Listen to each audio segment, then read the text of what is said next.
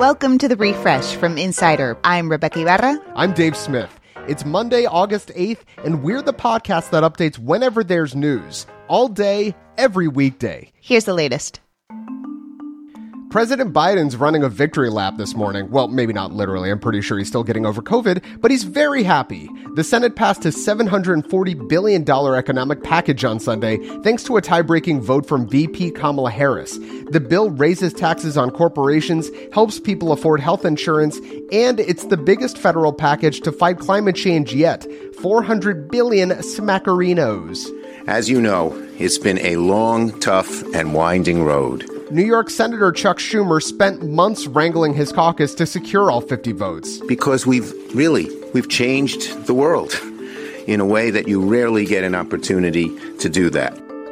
In Albuquerque, four separate killings of Muslim men have the community in a state of fear and panic. Three of the men were killed in the past two weeks, the most recent victim on Friday night. Police say they believe the deaths are connected and are intentionally targeting the Muslim community all four victims attended the same mosque. After several days of violence, Israel and Palestinian militants in the Gaza Strip announced a ceasefire last night, and it seems to be holding. The truce follows three days of violence that left 44 Palestinians dead, including 15 children. Israel said it was making preemptive strikes on targets of an Islamic Jihad militant group in Gaza. The town of Vincent, Alabama has disbanded its police force, the entire three person department. The dramatic move comes after AL.com revealed text messages between two of the officers that contained a vile joke about slavery, and one of the officers involved was the police chief, which prompted the city council to get rid of the police force altogether. For now, the local county sheriff's office will cover emergencies in the town of 2,000 people. That's less than my high school. Labor shortages are making air travel a total nightmare for passengers and companies alike, and it sounds pretty dire for Qantas, the big airline out of Australia. Qantas needs baggage handlers for the next three months, and it's asking senior executives to do the work. They'll have to handle bags in four to six hour shifts, three to five days a week. Senior executives, dear Lord.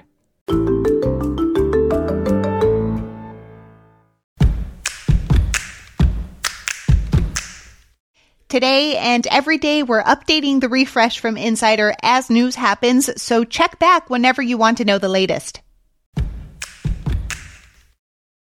Anyone with an office job knows how grueling the nine to five can be. You know, you're expected to be constantly chugging away at your computer for eight to 10 hours a day or more, five days a week.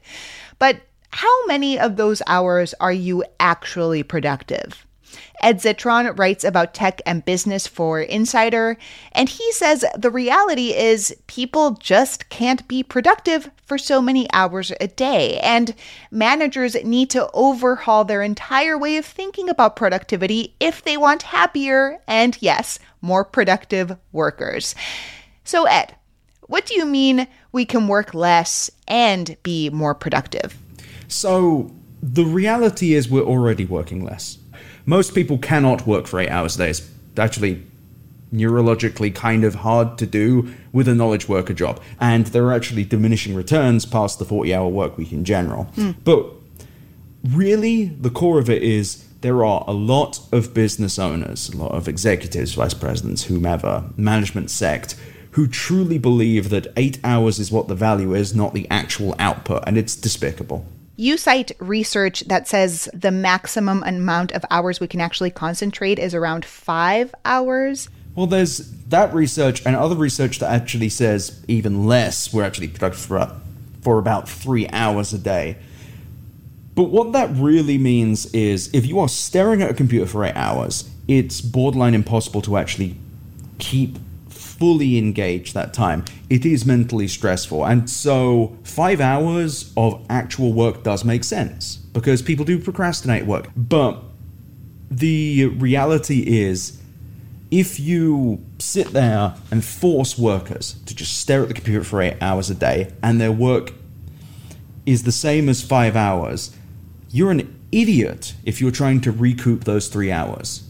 Because happy workers work well. They work harder, they're more efficient, and also they're less likely to quit. There's a whole like TikTok genre dedicated to making fun of office work by office workers. But one of the things that they make fun of is work about work, and you actually write about that. What is work about work?